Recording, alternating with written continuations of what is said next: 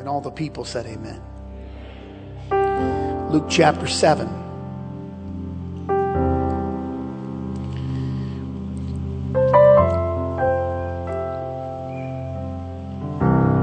Simon is perhaps a common name. One of the Pharisees, Simon, desired him that he would eat with him. He thought it would be good to have Jesus over. When Jesus went into the Pharisee's house, sat down to meat. Now, there's, if you just pause on verse 36, perhaps we, we might note that the specific house is relatable to all of the laws that should be followed, those sect of Pharisees that adhered to a refined measurement of the law. And so Jesus went to this home where the law was supposed to be adhered to. Behold, a woman in the city, and, and you could also relate it to or of the city or of the world, which was a sinner. When she knew that Jesus sat at meat in the Pharisee's house, brought an alabaster box of ointment and stood at his feet behind him weeping and began to wash his feet with tears and did wipe them with the hairs of her head and kissed his feet and anointed them with oil. This ointment that she would anoint it would be a precious oil, an anointment, something with a sweet smelling savor. And I preach tonight the beauty of the broken. The beauty of broken. And I thank you, Lord, for your moving and for your presence and for the confirmation of the word that we heard in the office before we entered this house of worship. So fulfill your desired plan in our lives tonight. In Jesus' name. Amen. And I thank you for standing.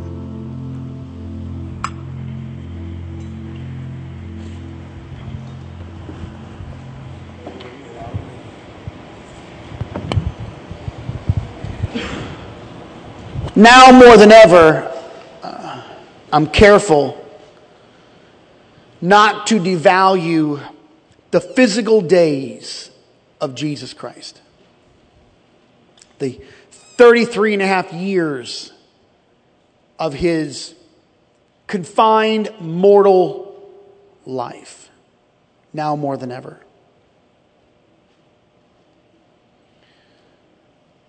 But it was his choosing to become a man and to live like one of us. That allows us access,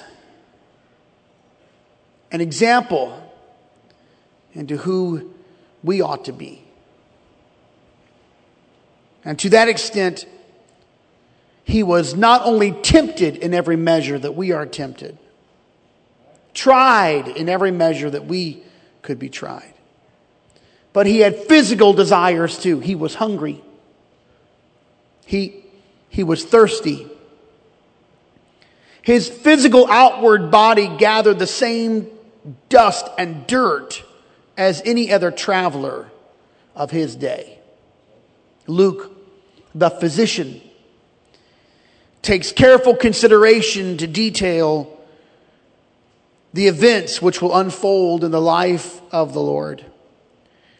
Luke writes about a dinner which was common and, I suppose, conventional. Men of means and the prominent would often gather and they would invite noted guests and that day they would be celebrities to their homes. It was well documented that teachers Rabbis were in high demand to fill the guest list of any such gathering.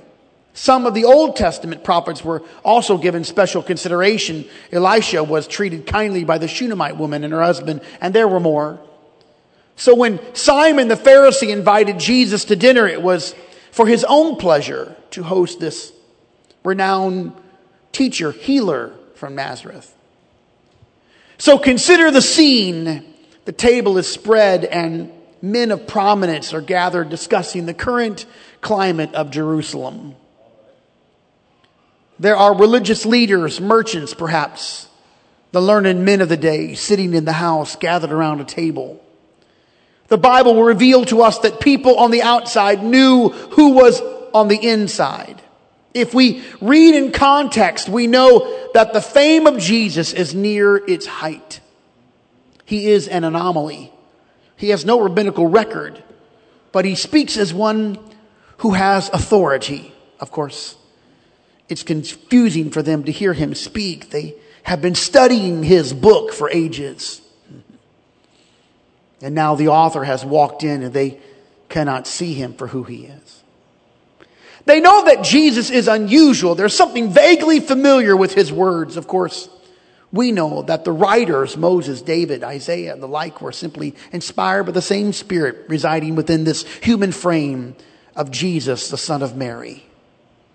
There he sits. In the house of Simon the Pharisee, the keeper of the law. Detailed, in fact. Dinner is being served, and after having walked the bustling streets of Jerusalem and the outlying areas, even those narrow cobblestone pathways where animals also languish, courteous demands for some attending servant to meet the guest at the door to provide a small basin of water, a towel to wash feet. But Jesus enters the house of Simon, and no such servant can be found. For whatever reason, there is no water or basin or attendant prepared to greet this Lord. So the incarnate God simply takes his assigned seat and joins the fellowship of temporal men. Who can imagine? No one really knows the content of their conversation. The scripture will not lend us the insight into the affairs of those present. But it stands to reason that pompous men are often engrossed in self declarations. And there is the Lord among them. He's waiting, He's watching.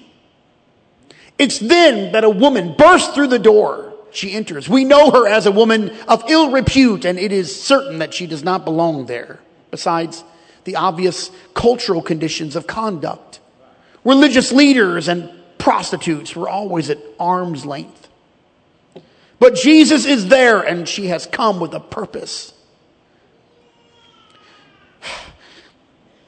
She's not there to be seen by the others.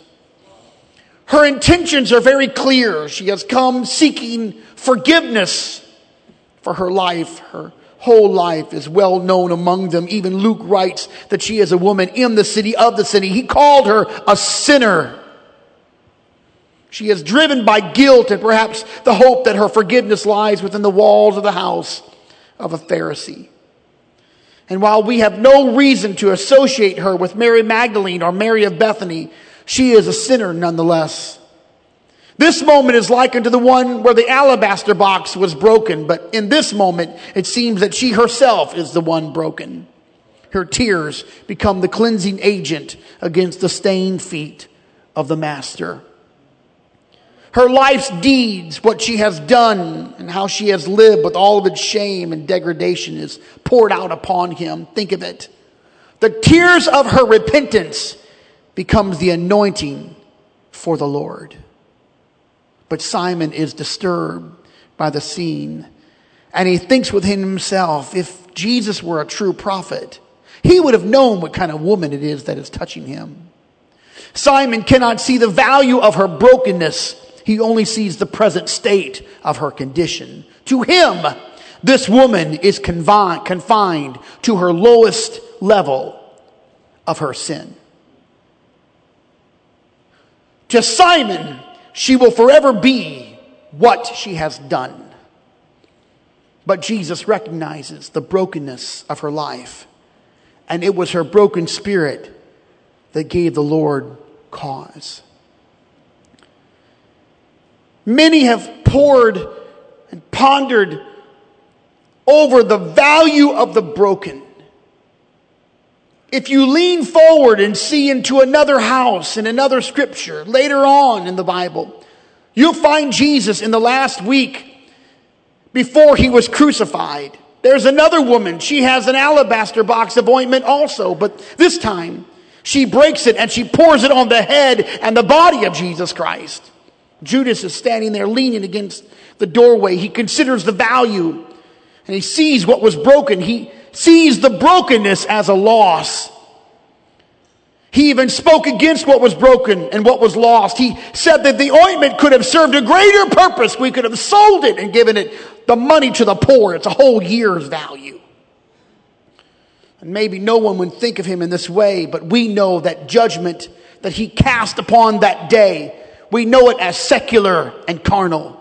It's not something that comes from the world, it's something that comes from the faithlessness that are close to God. Our society scoffs at such a thing. But as I stand here, I know that we are not of this world, we are of God. And in this kingdom, in this kingdom, the kingdom that you are a part of, broken does not mean ruined. Broken does not mean wasted. Broken does not mean over or shamed. When Mary broke the alabaster box of precious ointment, it finally, finally became useful because some things, some things are useless when they are broken. But in this kingdom, some things are useless until they are broken. And in the realm of a holy God, nothing can really be used until it is broken.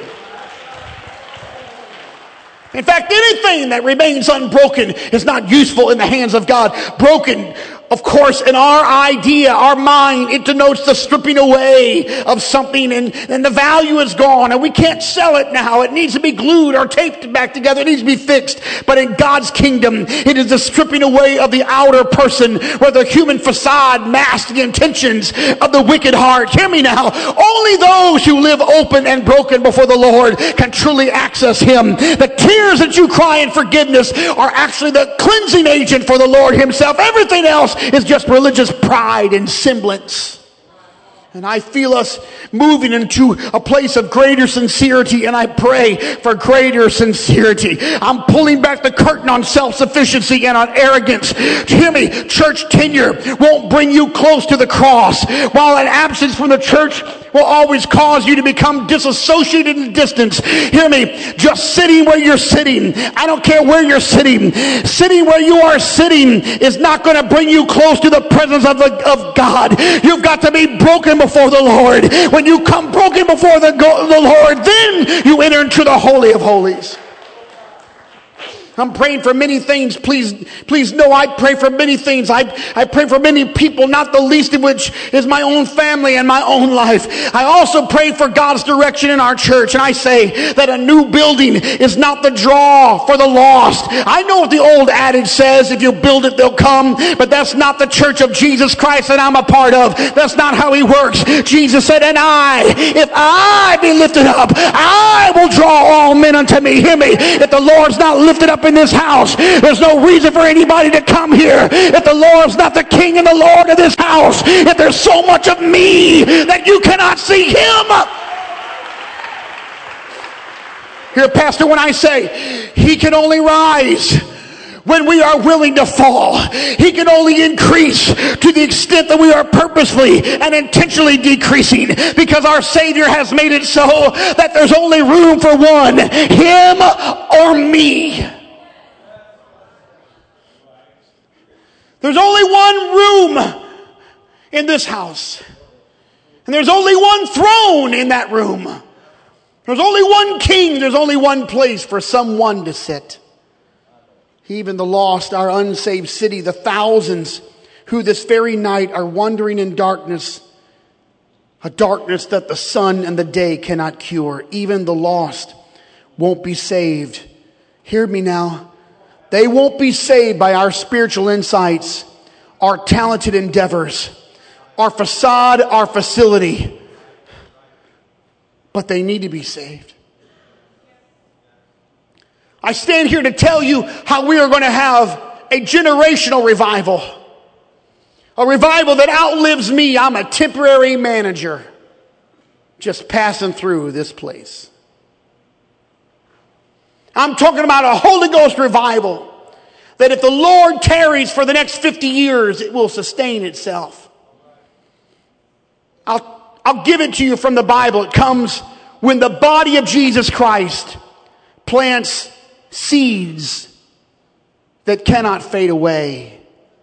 And the psalmist said it, and I hope you can put it on the screen. Psalm 126. They that sow in tears shall reap in joy.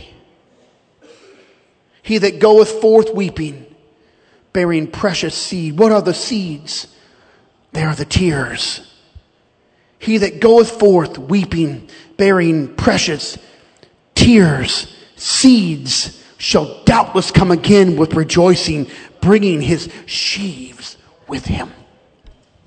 The broken sow in tears. The broken weep over the lost. They cry over what is left undone and the work of God that lies ahead. The tears of the broken are seeds planted that the soil needs to, the soil will bring up the aimless and the undone cannot do it, but they that sow in tears. Let me tell you about the rest of the broken, but I want to say this before I go on. If we will cry over our city, if we will weep over our city, God will let us see a great sustained revival. But when we dry up our tears,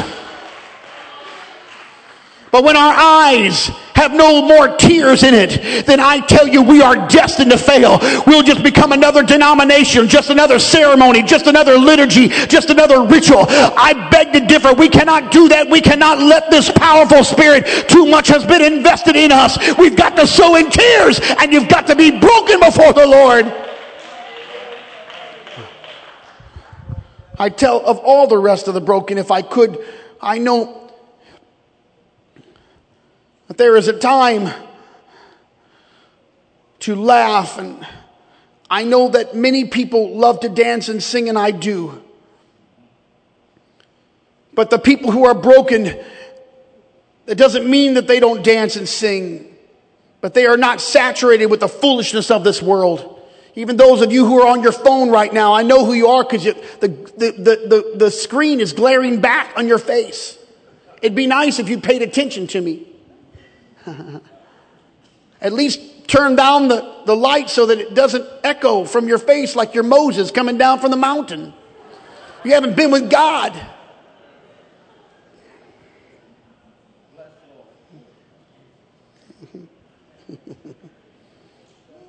All right. Because broken, they're not saturated with this foolish stuff. They're not intoxicated on the temporal or even the temporal in the church. They're burdened day and night for the people who do not know God. They carry the weight of prodigals, of the discouraged, of the wounded. I'm grateful for everyone who prays for me that God would lift my burden, but some burdens you ought pray that God never lifts from me. You ought to pray that I always have a burden. You ought to pray that I always have some kind of weight on my shoulders. If there's anybody in your life or your family that's backslidden and don't know God or they've lost and they're discouraged, you ought to pray that pastor never lose the burden and that you never lose the burden. Hear me? I've been around this a long time and I've heard preachers say, just come lay your burdens on the altar. I don't want you to lay all those burdens down. I want you to carry it when you get up. I want you to carry it when you walk through the day. I want you to think about the people that are lost and going to hell. I want you to think about your family. I want them to burden your life. I'll tell you what I'm praying for. I'm praying for sleepless nights. I'm praying for a broken spirit. I'm praying for a gnawing in your belly that you can't get rid of.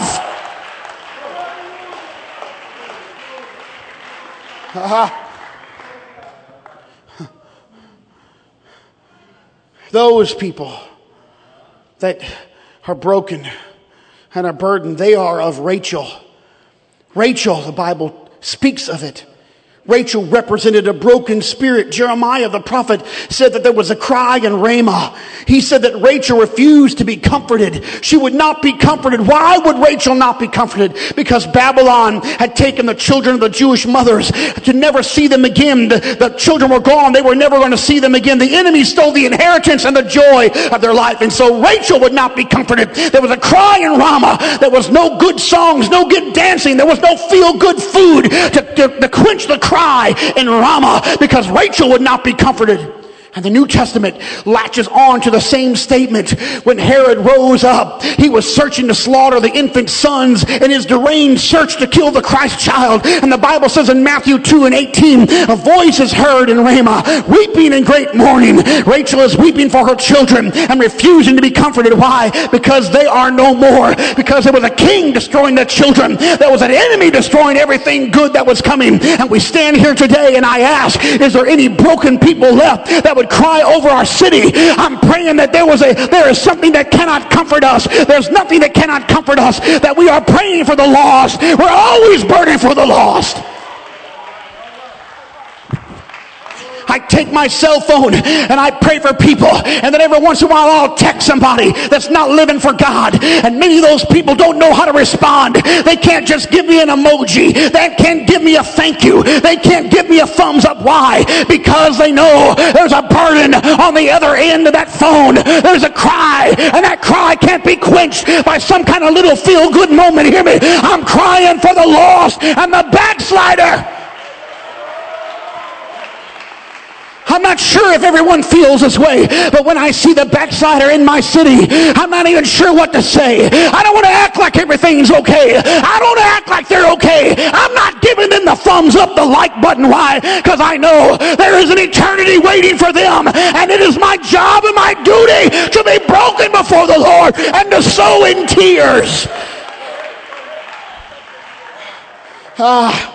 I know I'm, I know this is, Maybe you don't feel what I feel, but I feel in the Spirit. I feel in the Spirit. And while I was in the office, I just asked some of the men that were gathered there before we prayed. I said, is there anybody that has a word from God?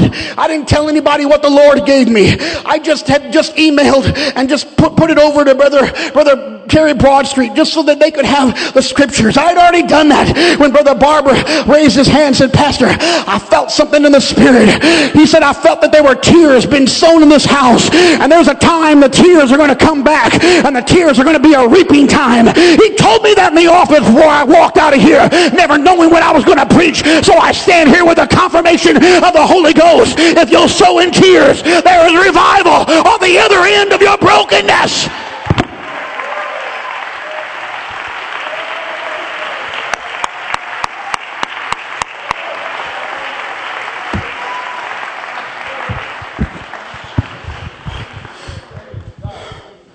The prophets of old saw the result of the unbroken, self contained, and people who were in need of nothing.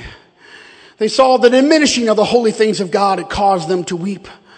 Ezra saw the sinful conditions of the Levites. Can you imagine? He cried out to God. The priesthood had become sinful and carnal. Maybe the enemy tonight of holiness is the unbroken spirit. Ezra saw it in his day. He saw unbroken, unmoved leaders. They loved power. They were quick to accuse one another of things, wound people. They fought for positions. If they didn't get their way, they started their own little group. I hope you can hear what the Spirit is saying tonight. Because unbroken men and unbroken women build calluses against the very thing that is meant to save them.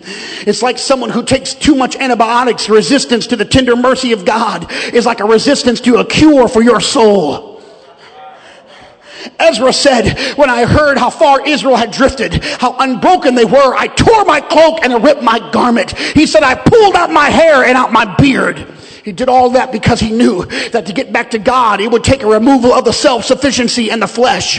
Here, Pastor, tonight, once you have been saved and you go back to that past life, it's very hard to get back to God. And the only way you could ever get back to God is being broken. Hear me. I'll take anybody back as long as they're broken. Anyone can come back to this house no matter how far they've gone as long as they're broken. But if they come back unbroken, we can't have them in here. Why? Because the only way we can get to God, the sacrifices of God are a broken spirit, a broken and a contrite heart. Oh God, God you will not despise. And I know what I'm up against. How do I make a case for tears? How does any preacher today in our era reach for people who are looking for blessings and prosperity? How do I preach the value of being broken? Because we don't want to be broken. We want to be fixed. We like to be cultured and polished. But I remember a time when people weren't cultured and polished. They didn't care what they were wearing. Because when they went to church, they went for a purpose. It wasn't always to run the aisles or jump and shout, but it was always to worship in whatever way they could.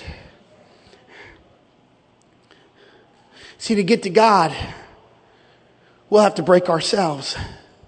To be holy, pure, righteous before the Lord, we have to live open before Him. Because at the foundation of holiness is confession that we are undone and in need. At the root of all godliness is the idea that we are inept, unkept, far from God, in need of Him, that He is holy and we are not. Stay with me now. But the more we get our act together, the more refined we become,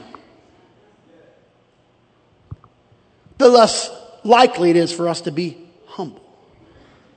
Hear me.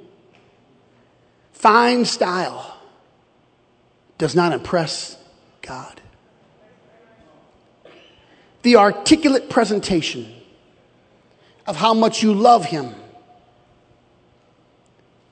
does not impress God. In fact, it'd be better for you to take a note from David, who called himself a worm.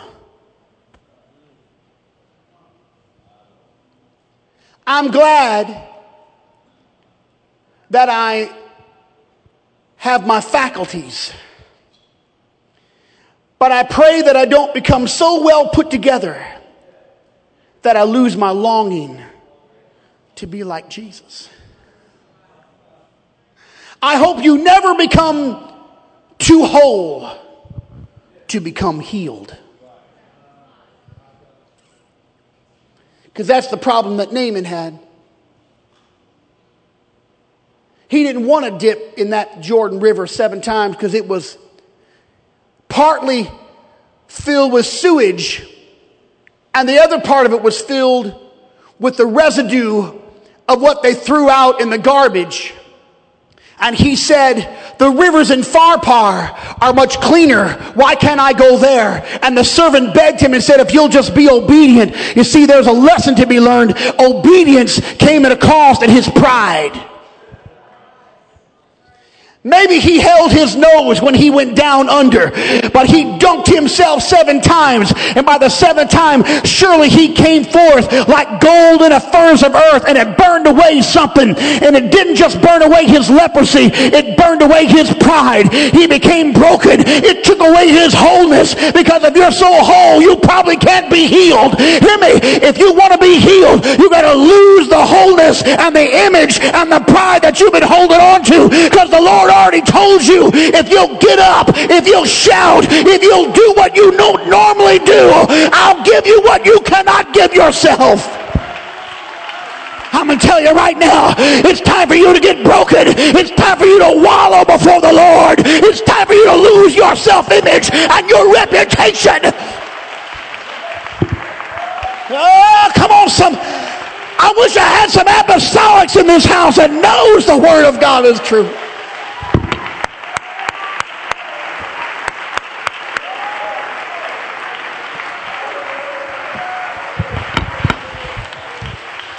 I want all the people in the church to have good jobs.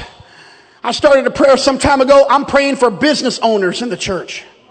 I pray God gives you an idea and you can start your own business. Nico needs a job. uh-huh.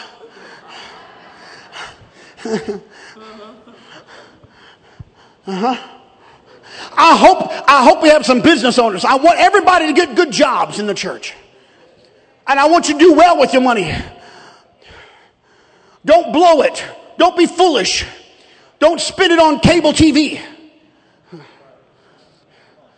I want you to have a little savings account. Go get, go get a couple books and read them. Go dig up Larry Burkett. Get a little baby steps going. Put a little savings account together. Thank God. But I pray that you never become so secure that you stop asking God for your daily bread.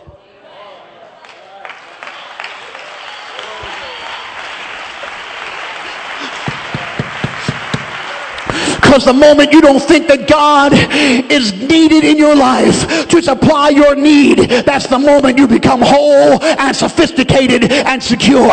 Hear me? I don't want you to be in poverty. I don't want you to struggle. But if poverty is the only way for you to get to heaven and for you to be broken, I pray you never have a dime in your bank account. If poverty and being stricken is the only way for you to be saved, I pray you struggle the rest of your life because you've got to be broken to be saved.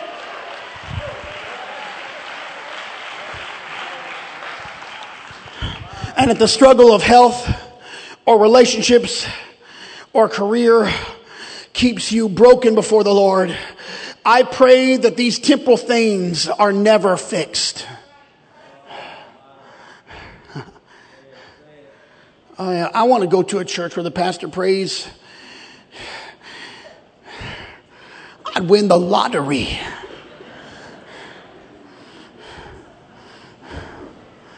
Did you not know that the lottery is a tax on the poor?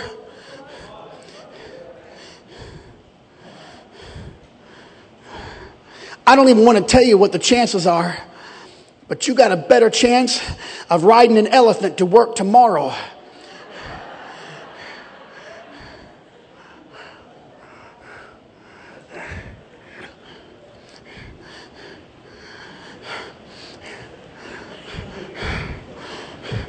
No, I'm not praying that. I hope you get it together, but really, I hope you stay broken. I'd rather see you cry before God because nothing's ever fixed in your life than for you to have dry eyes and fold your arms and, and never clap and never weep and never bend your knee. Hear me.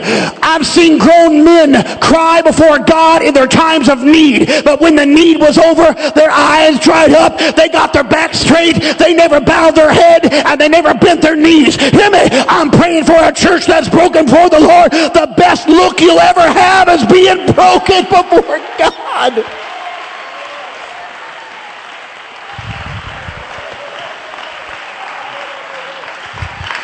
And I hope we got good educations. You don't have to go to college to have a good education. But if you go to, if you go to school, I'm, I'm praising God. Go to school, get some education. I'm glad you got, I'm glad you got healthy endeavors. But to know all the things of this world is not near as important as to knowing Jesus and the hunger after Him. That's the primary thing because there is no intelligence higher than just knowing who the Lord is. He is the greatest knowledge that you will ever have in your life.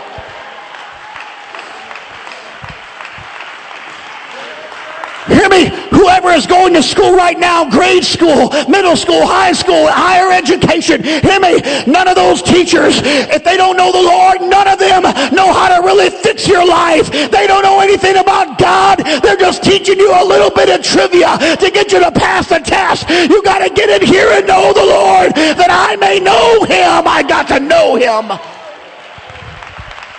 Don't think you ever get smart enough that you don't have to pray. Don't ever think you've got enough degrees on the wall that you don't have to cry. You gotta cry. You gotta pray.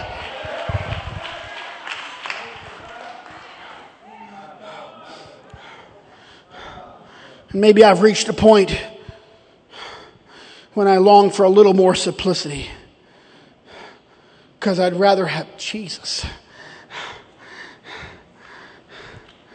Because when we were growing up, we had nothing but God. We had a hunger for God. And we had a need for Him. And I tell you that the moment you begin to rely upon your own hands, that's the moment you think you're enough. If you ever think you have enough, that's the moment you become too, too good for Jesus. What an oxymoron. Nobody is too good for Jesus. Broken is a position. It's not a detriment. Broken, ladies and gentlemen, is a lifestyle. It's not an event. Broken is what keeps us and binds us, not for fear, but to keep us close. I'm calling for a confession before God because the tearless man makes me nervous. The dry eye and the unmoved spirit is the great concern because it often denotes a secular and carnal position. So I rise to say, I'd rather have Jesus. I'd rather have the broken spirit. Because not only am I not going to be holy without being broken before Him, I'll never affect my world without being broken. Yeah. I'm at a disadvantage now, so you'll have to pardon me. I've been at too many hospital beds. I'm not thinking of anybody, but please just pardon me if you'll trust me. I've been at too many hospital beds with too many parents, mothers, wives, husbands, and children who cried in the hospital room and said, Pastor, if God will just do something here. Only to leave that room and time will pass. No more tears are cried anymore. Because when the need is pulled out of your life, when the want is filled, we're no longer broken before God.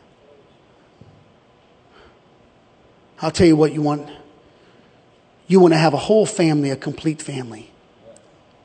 That's going to take crying before God. It's going to take some tears before God.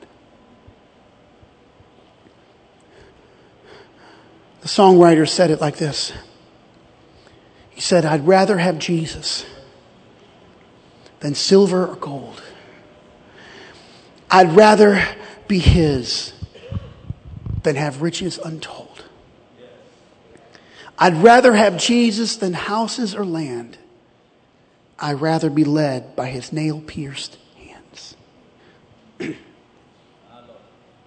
than to be the king of a vast domain, or be held in sin's dread sway.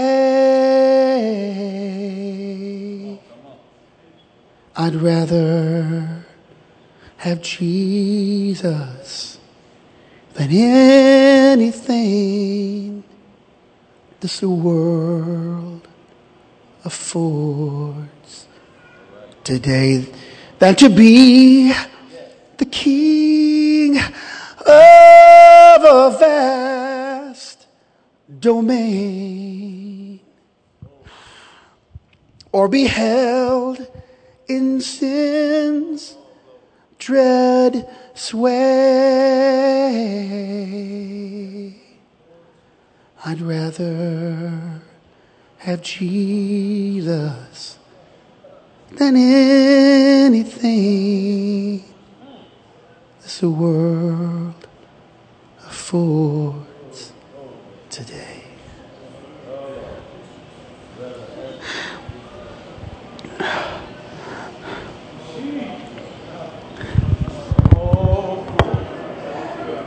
Give me to Jesus. Oh, Yalaba. Oh, glory. Thank you. Every mother in here with a wayward child, I want you to speak their name and cry out right now to God they would be saved.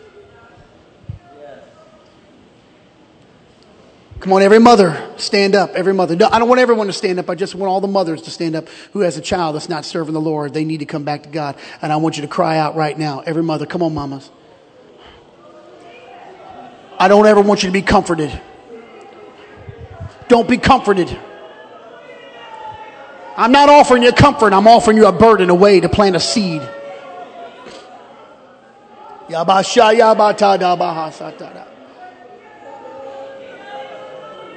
Every father who has a son or a daughter that's not serving God, I want you to stand up, dads, and I want you to raise your hands, and I want you to say right now, Help me, Lord, my family. Come on, I want you to plant a seed, a tear.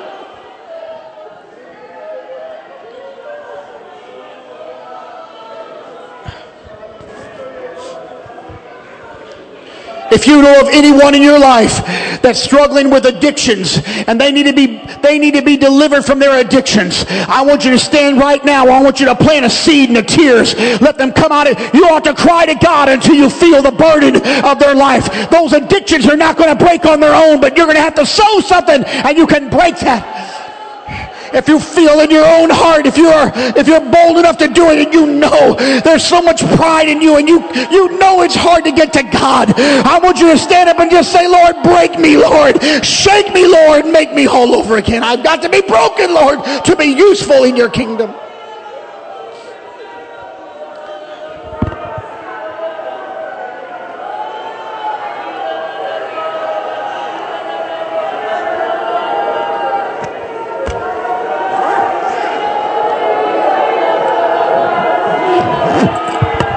That's right, mama. That's right, mama. Your prayers are not confined to this building. Your prayers are already in transit. Your prayers are already being felt by your children. Hear me. Come on. That's right, Dad. Your prayers, your tears, those are those are those are seeds that are being sown right now.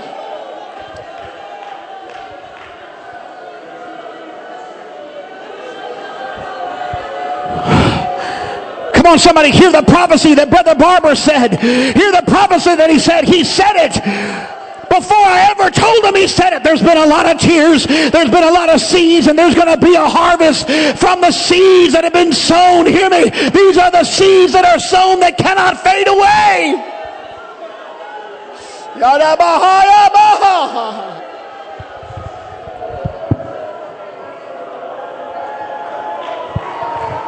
If it's uncomfortable, just let it be uncomfortable.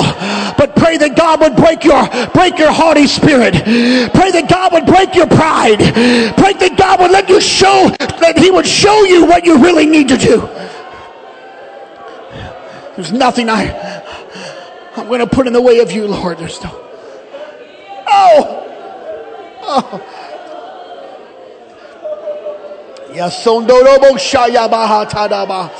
Kasandarabo Shatayaba Sataraba. Yaboa Yakayaba Tadaba. Hayama Sandarabo Shatayaba Sata.